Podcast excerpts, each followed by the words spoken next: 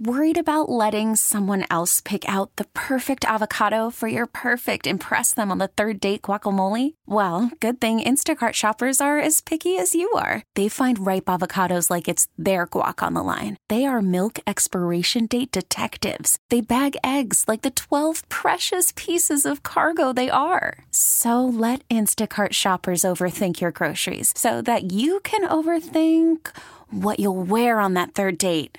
Download the Instacart app to get free delivery on your first three orders while supplies last. Minimum $10 per order, additional term supply. Let's do 15 minutes of Heat, sponsored by Kendall Dodge Chrysler Jeep Ram. Start the new year in a new ride with no payments for 90 days. Kendall Dodge Chrysler Jeep Ram.com. We've got a pair of Heat tickets to give away. I'll do it this segment if you remind me. Heat and Jazz March 2nd at the Kaseya Center. I don't know who's on the Jazz anymore. Who's it John Stockton Yeah. and uh, Karl Malone still? Mailman. My That's what good friend. Karl Malone. Um, People forget. we'll give away those tickets in a second. But for 15 minutes of Heat, Solana, tell us about the Heat Celtics game on Sunday. None of us were watching.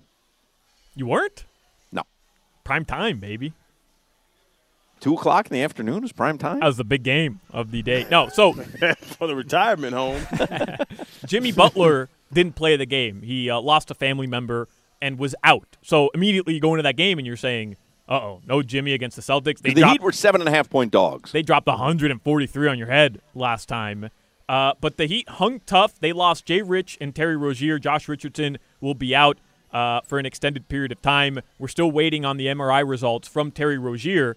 This game flipped, though, in the fourth quarter. Heat really did play a good game. It was around a 10 point deficit for most of it. They were hanging in every time they went on a run, cut it to single digits. Boston would go on a mini run, knock down a pair of three pointers. Kristaps Porzingis is unbelievable.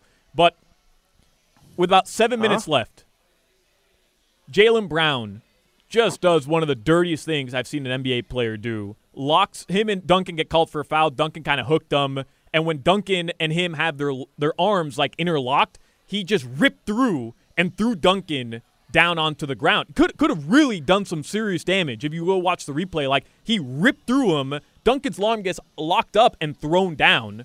Uh, then he had some smart ass comments after the game. The guy's a total bum. Can't dribble. Jaylen Brown said after the hand. game that Duncan locked me up, and I bet he won't do that again. Oh, okay. Okay. All right, Dribble with your left hand. I bet Yeah. he won't. I bet he won't anyway. Yeah, do it with your left hand. A lot of Heat fans are upset. I don't know if you guys have seen the discourse on social media that nobody stepped to Jaylen Brown after that happened. He was Not only stepped to him, Bam gave him a big embrace at the end of the game, didn't he? That was with Jayson Tatum. He Oh, did okay. he did dap him up after the game very quick. But then him and Tatum, who happen to be very friendly, they're boys. Um, he talked to him quite a bit after the game. Every other member of the Miami Heat left the court straight into the locker room. Bam Adebayo was the only one who stayed after to kind of dap up some Celtics. People were upset at Bam. I don't understand why. I thought his response was great. Him and Herro took over that game, got the Heat back into the game, and they dominated that fourth quarter. But like we've seen all season long, Heat unable to execute in the biggest moments against the best teams late in the game. Yeah, but you're missing uh, Butler, and Right. you're missing Terry Rozier. Right. Like, Yeah. Are we built like that? like to step to someone. Yeah. Are we? That's what I was thinking when you were talking about like who's that dude that's like UD's not there anymore. You know, and I know I'm not just going back to that, but Jimmy.